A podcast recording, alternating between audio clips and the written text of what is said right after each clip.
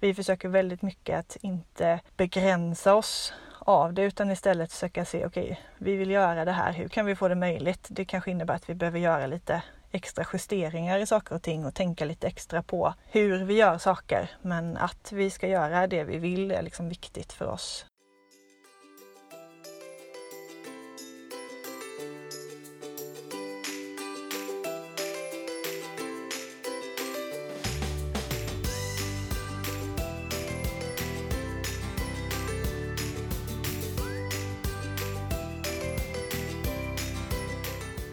Du lyssnar på det tredje avsnittet av Nordlyckans podd med mig Emma. Och jag är mamma till tre barn. Alve som är åtta år, Vide som är fyra år och Tuva som är två år. Och Vide har en sällsynt diagnos, ett syndrom som heter MAN1B1-CDG som har gett honom ett antal olika funktionsnedsättningar. Och idag så gästas jag av Anna som är mamma till Henry och mamma till Hedda. Välkommen hit!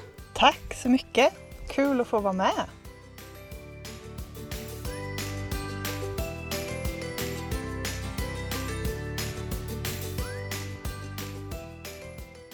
Innan vi drar igång så tänkte jag berätta att sen jag spelade in det senaste avsnittet så har jag fått testa på att vara med i direktsänd radio och berätta om podden.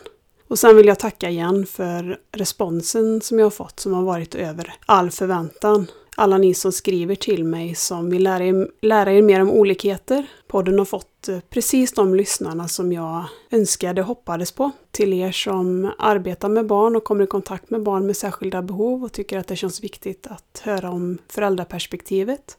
Och stort tack också till er funkisföräldrar som skriver till mig. Som skriver att ni känner igen er och eh, att ni känner er mindre ensamma.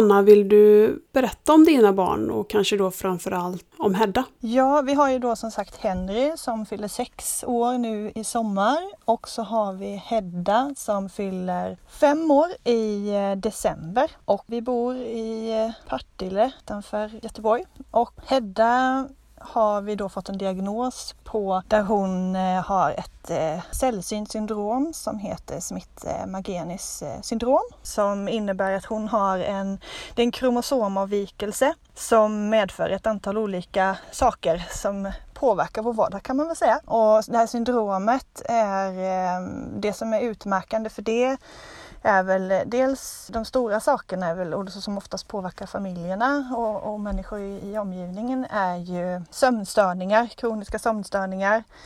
Eh, hon har en utvecklingsförsening. Hon har också hon är väldigt hö högkänslig kan man väl säga. Hon får mycket utbrott men också väldigt mycket känslostormar på högt och lågt. Så att säga. Hon blir otroligt lycklig men hon kan också bli otroligt ledsen och arg.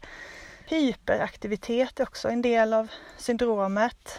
Självskadebeteende i olika grad. För Heddas del så handlar det en del om att eh, när hon får sina utbrott och behöver få ut sina känslor så kan hon banka huvudet i golvet eller på sig själv eller ja, lite sådana saker. Och eh, för Heddas del är det också epilepsi och det är också en del i, i syndromet. Sen har de här barnen också lika de är ganska, de är lika eh, varandra så att säga, har vi insett väldigt många. Äppelkinder och lyft överläpp och pannan är lite rak kan man säga. Så de, det finns mycket likheter bland de här barnen och det finns ungefär idag runt 30 barn i Sverige som vi känner till med det här syndromet. Det, men det finns också ett väldigt stort eh, mörkertal. Det, det finns många också som är odiagnostiserade. Ja, för det har man ju förstått att det gäller ju många syndrom för att de har ju blivit duktigare och duktigare på de här gentesterna. Så många som har de här syndromen, de är ju barn. Men det är klart att det finns ju vuxna såklart också. Det är inget som har dykt upp nu utan Nej precis, vi har några, några i föreningen som den äldsta är 37 eh, och de fick diagnosen i vuxen ålder senare. Och så där. så det, det, är nog, eh, det finns väldigt många eh, som inte har fått diagnosen ännu så att säga. Men då, som det kanske då finns möjlighet för framåt tack vare ny teknik och sådär. Så det känns ju väldigt positivt. Ja, och från början så tror jag att jag eh, sökte upp eller kom i kontakt med ditt Instakonto därför att jag hade ju misstankar om att Vide hade just det här syndromet. Ja, Vide passar ju in på ganska många, men dels var det det här med sömnstörning. Nu är kanske inte hans sömnstörning så allvarlig, men han har ju också haft insomningsproblem och vaknar ofta på nätterna. Och, eh, och sen hade han, eller har fortfarande, aggressionsutbrott. Och just då när vi var i det här med genetiken och vi var där första gången på klinisk genetik så hade han väldigt mycket sådana utbrott. Så jag sökte väl på, liksom på aggressionsutbrott eh, och då var det det här syndromet som dök upp.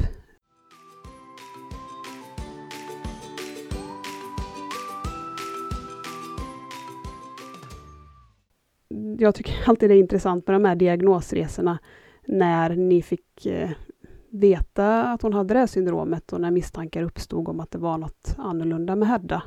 Ja, precis. Det var en liten eh, krånglig och lite stökig väg för oss kan man säga. Vi fick diagnosen eh, när hon var två och ett halvt. Jag tror, jag, vad jag har förstått, så är det ganska tidigt för de här barnen.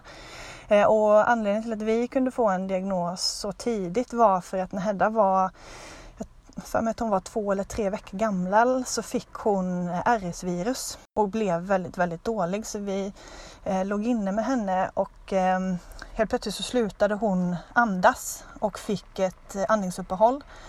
Så det var, det, när man har RS-virus och är så liten, man får ju väldigt mycket slem i kroppen och hon kunde liksom inte hantera det här slemmet så det blev som en slempropp i hennes eh, hals. Eller det satte sig antagligen någonstans så att hon fick eh, andningsuppehåll så det blev stort påslag där på sjukhuset och de fick göra ja, försöka återuppliva henne helt enkelt. Så vi höll på att förlora henne ganska tidigt. Men sen så, och, då, och de, de lyckades rädda henne och hon fick ligga, vi var på sjukhuset i nästan en månad tror jag. Hon låg i respirator ungefär två veckor innan hon, liksom hela kroppen och lungorna hade återhämtat sig och sådär.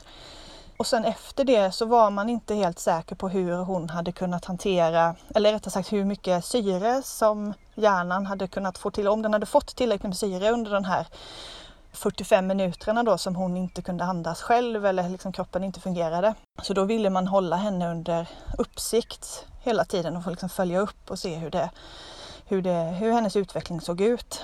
Och då såg vi efterhand att hon inte utvecklades som andra riktigt utan att det var, hon låg efter på mycket. Då gjorde vi olika undersökningar och de gjorde MR, röntgen och EKG och de gjorde liksom, kollade igenom henne helt enkelt men hittade inget de hittade liksom inga skador som kunde visa på det som utvecklingsförseningen och sådana saker var liksom inte tyckte inte att det kopplade så väl med, med det de kunde se på röntgen och sådär. Så då valde vi, eller de sen, att gå vidare med en gentest och då hittade de det här helt enkelt. Och då var hon två och ett halvt. Att Hedda blev så dålig av RSen, hade det någon koppling till hennes syndrom? Alltså, man vet inte riktigt. Eh, det är jättesvårt att säga. De, de kan inte säga det egentligen. De, de var väldigt chockade på sjukhuset över att det gick så dåligt för henne i RSN för hon var inte så, vi låg inte på en, liksom, vi låg på en mer av en övernattning så de ville bara hålla koll så de upplevde inte henne ha det så väldigt svårt. Men sen så är det också med de här barnen så har många av dem också låg muskeltonus och det gör att till exempel det kan vara svårt för vissa av barnen att hosta och liksom, eh, sådana saker. Så att det kan ha med det att göra men man kan inte säga att det var det som, som påverkade. Men, så att, eh, vi vet inte riktigt om det var det.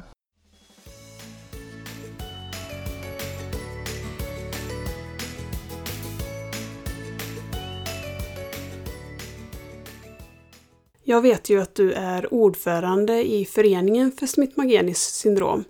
Hur kom det sig att eh, du blev just ordförande?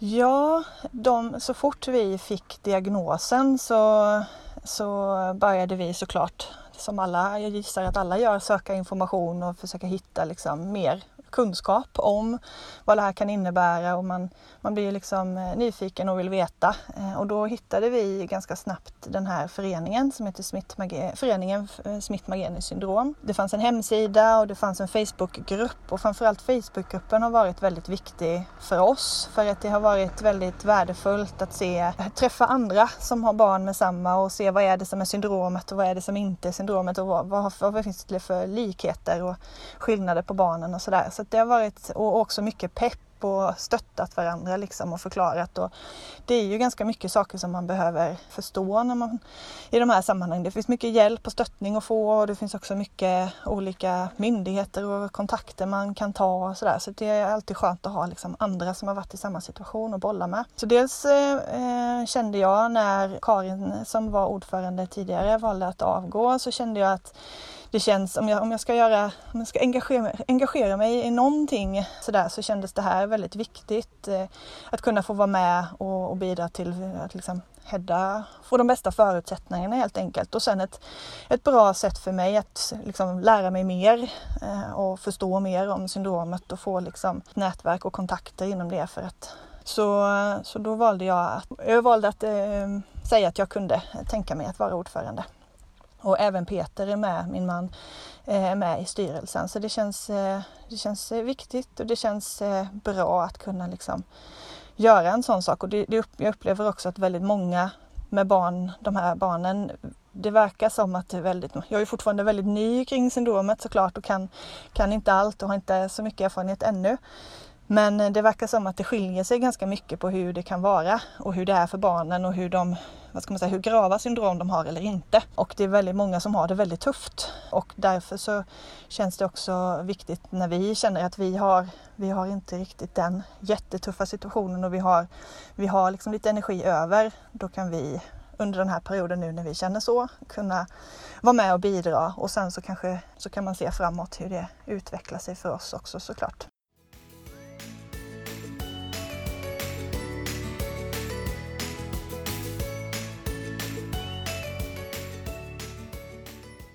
Det här är en fråga som jag får mycket om Vide, om hur, hur Vide kommunicerar och om hur vi kommunicerar med honom. Hur är det med Hedda? Har hon något eh, talat språk eller hur kommunicerar hon?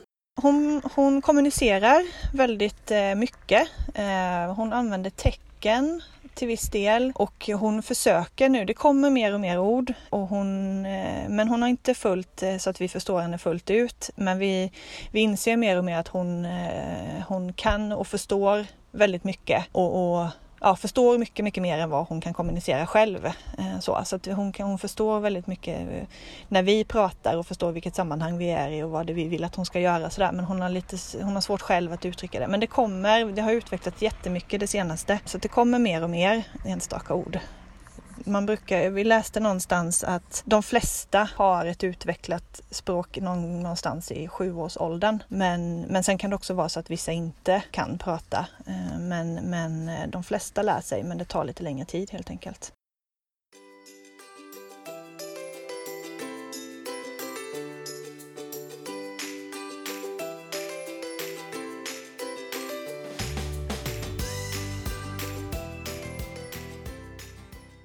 Har ni några speciella traditioner i föreningen eller saker ni brukar göra eller är det några speciella frågor som ni driver i den här föreningen?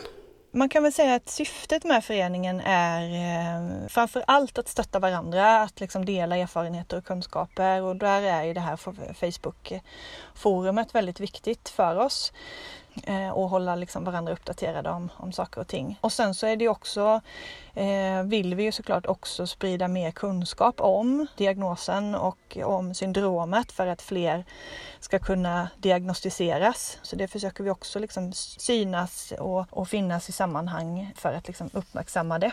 Och sen försöker vi varje år att arrangera ett eh, familjeläger.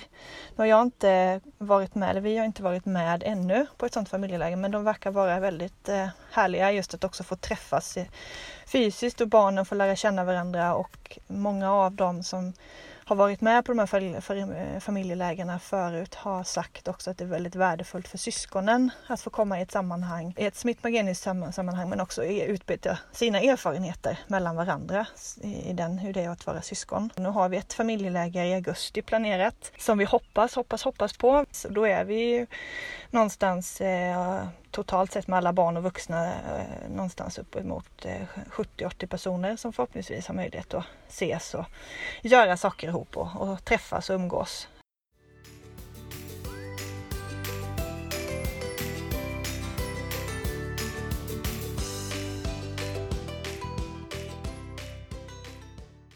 Och det man, jag tycker att jag upplever och, och själv känner jag det jättetydligt att det är så värdefullt med sam, samhörigheten både för eh, barnen och, och, oss som föräldrar. Liksom att man har, för det är inte alltid helt enkelt att eh, det är inte vi själva heller alltid förstår vad det innebär att vara förälder till ett barn med funktionsnedsättning och det ser säkert väldigt olika ut beroende på vad man har för olika förutsättningar men det är ju många gånger eh, man, man kör på och så hinner man inte alltid reflektera över vad, vad det kan innebära och vad det egentligen är som påverkar och vad är det som är, man tycker att man är trött och hängig i vissa perioder och vad är det som påverkar det? Och så, eh, när man till exempel som vi nu har fått möjlighet att få lite avlösa service eller korttidsboende och sådana saker till exempel så inser man att just det, det är de där små sakerna hela tiden som, som eh, gör att man är trött. Att man hela tiden till exempel som i Heddas fall som är väldigt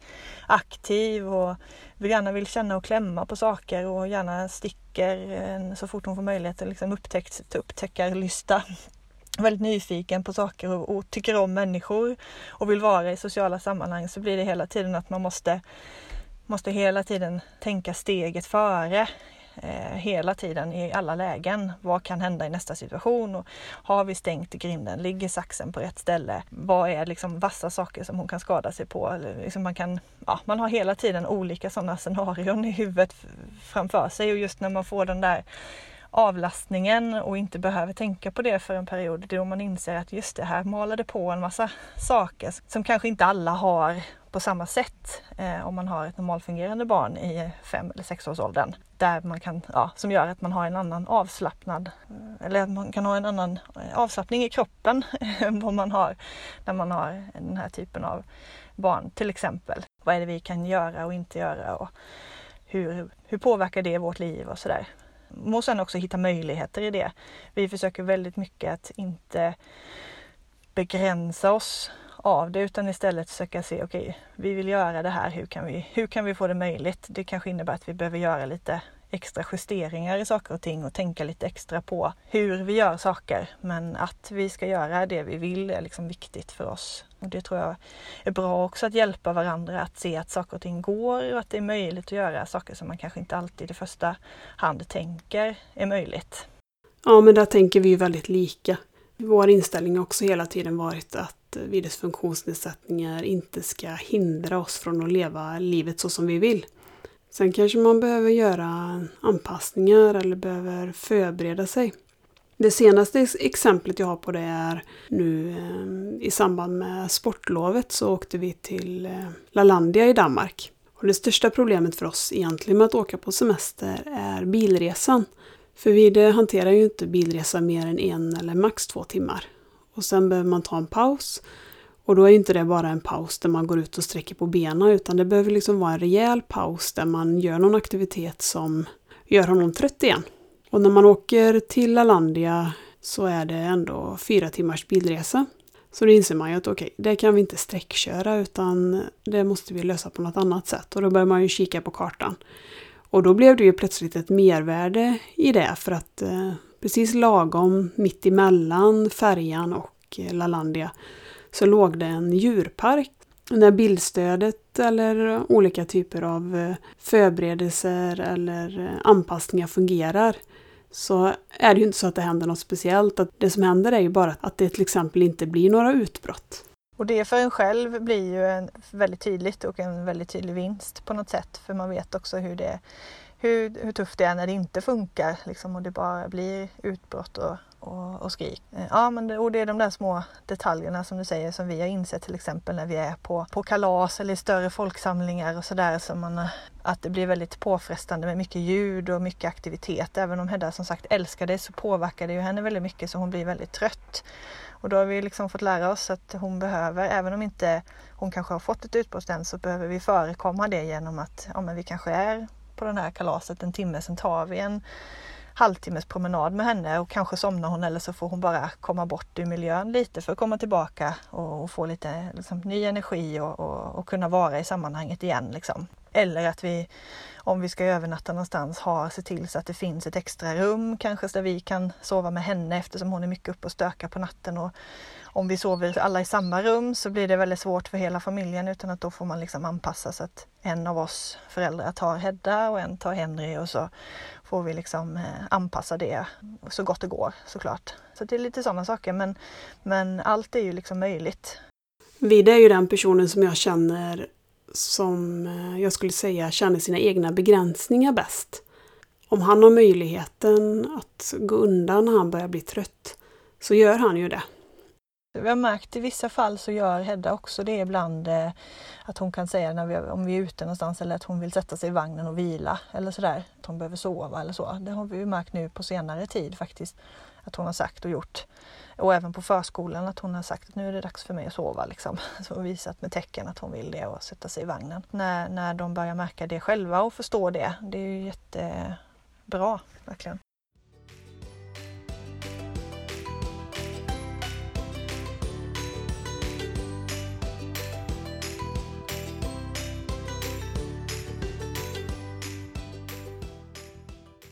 Det här familjelägret blev jag lite mer nyfiken på. Hur eh, brukar det gå till och vad brukar ni göra på de lägren? Det vi har planerat hittills i år är egentligen bara att nu har vi bokat ett, ett eh, ställe uppe i Örebro som heter Hjälmagården där vi ska, ska bo och sen är det tanken att vi planerar ett schema för de dagarna. Tidigare har det varit som jag har förstått det att eh, vi har bjudit in experter kurser, att det varit liksom lite föreläsningar och eh, lite utbildning och kursverksamhet också inblandad i de här familjelägena. Så då har vi haft att vi har haft barnvakter som liksom har kunnat ta hand om barnen och så har föräldrarna haft liksom som en liten konferens eh, under eh, delar av dagarna och sen har det varit mer gemensamma aktiviteter och kul på, på eftermiddagen. Jag tror också att det är en annan vinst med att man har till exempel föreläsare på den här typen av eh, familjeträffar. Att man kan kalla det för utbildning. För om man eh, tillhör LSS så har man ju tillgång till de här kontaktdagarna via Försäkringskassan. Som är som eh, tillfällig föräldrapenning. Det är ju som vab. Fast det är bara för föräldrar som har barn med särskilda behov.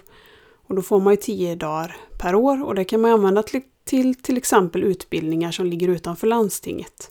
Ja, det stämmer, precis. De här barnvakterna som du pratade om, hur brukar det gå till? Hur är det planerat? Vilka personer är det som tar hand om barnen medan ni föräldrar gör annat där på lägret? Ja, det har jag lite dålig koll på men eh, jag har förstått det som att vissa har varit, eh, för många har till exempel avlösarservice eller assistent som jobbar hos någon av familjerna som har kunnat följa med och, och jobba liksom under de här dagarna som familjeläget har varit. Och sen så tror jag också att det har varit lite eh, ungdomar eller personer i Eh, de här familjernas närhet som, som känner till barn med det här syndromet och sådär som har kunnat stötta upp och ha lite aktiviteter med barnen och så.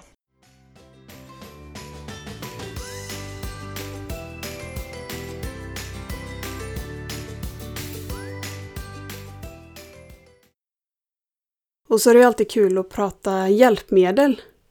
Det är alltid kul med tips eh, på nya hjälpmedel och jag vet ju att ni har köpt en en ny vagn till Hedda.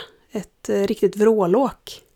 Ja, precis vårt, det är nästan, det är mer ett, det är, det är verkligen vårt hjälpmedel.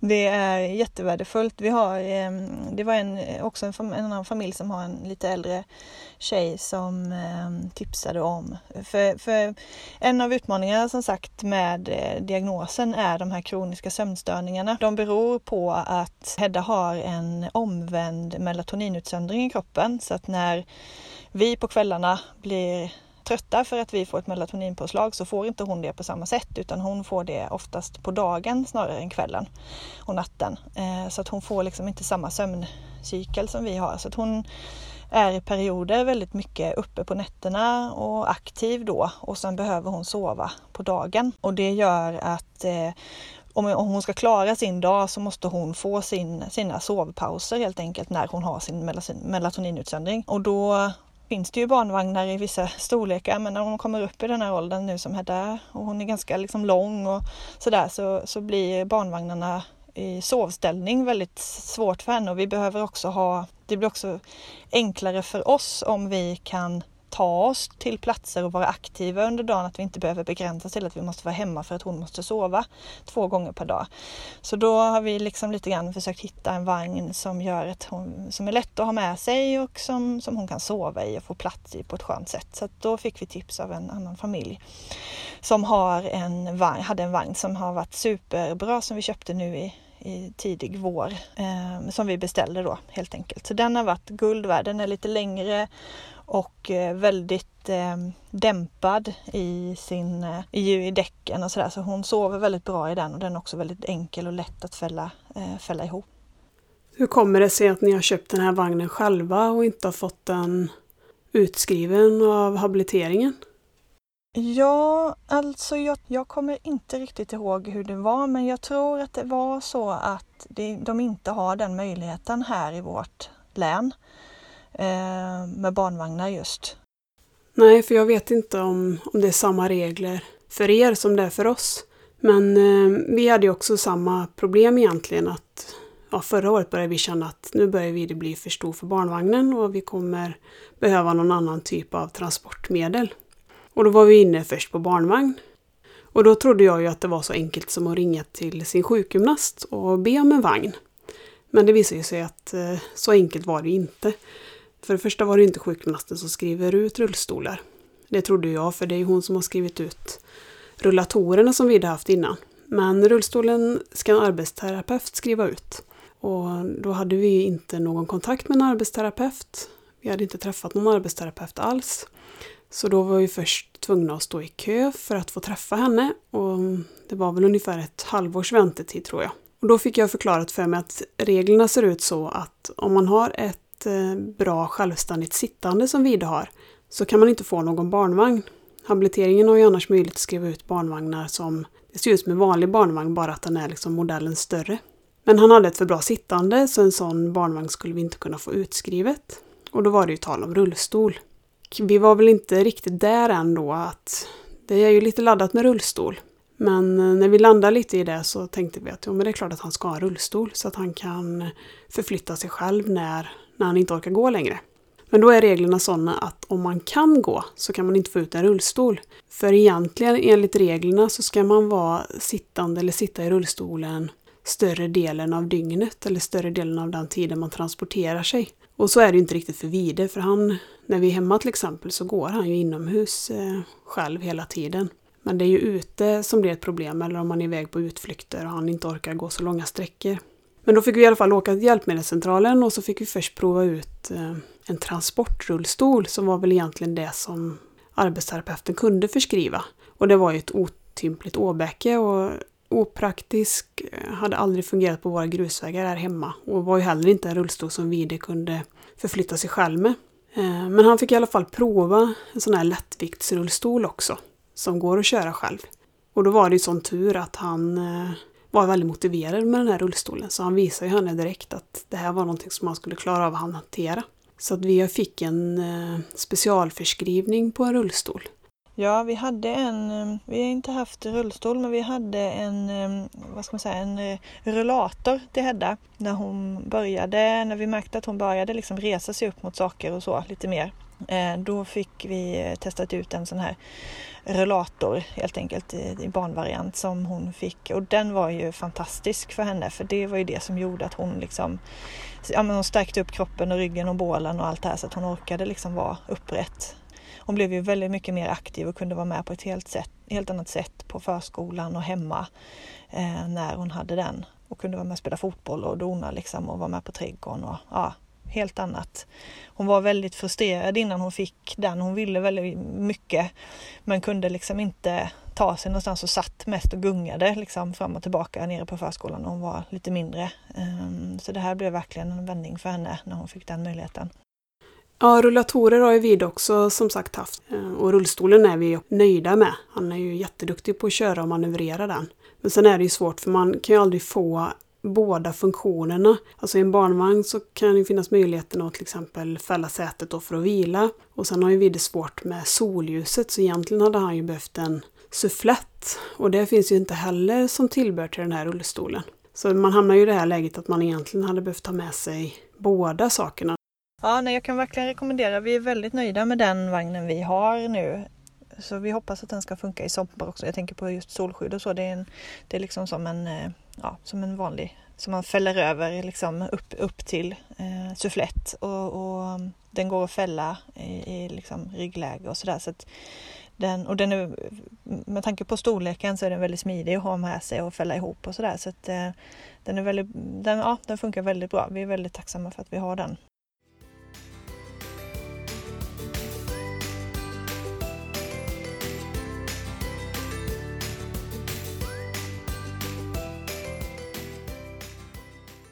Ja, tiden springer iväg och det är eh, dags att eh, avsluta det här tredje avsnittet.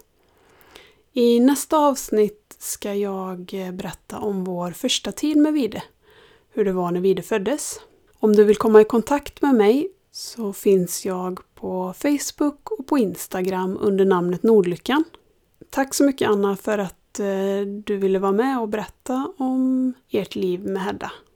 Ja, men tack själv. Det var väldigt roligt att få frågan. Det är nya erfarenheter att vara med i podd och prata på så här. Och det, men det känns eh, värdefullt och viktigt så det var absolut jätteroligt att vara med. Så tack själv!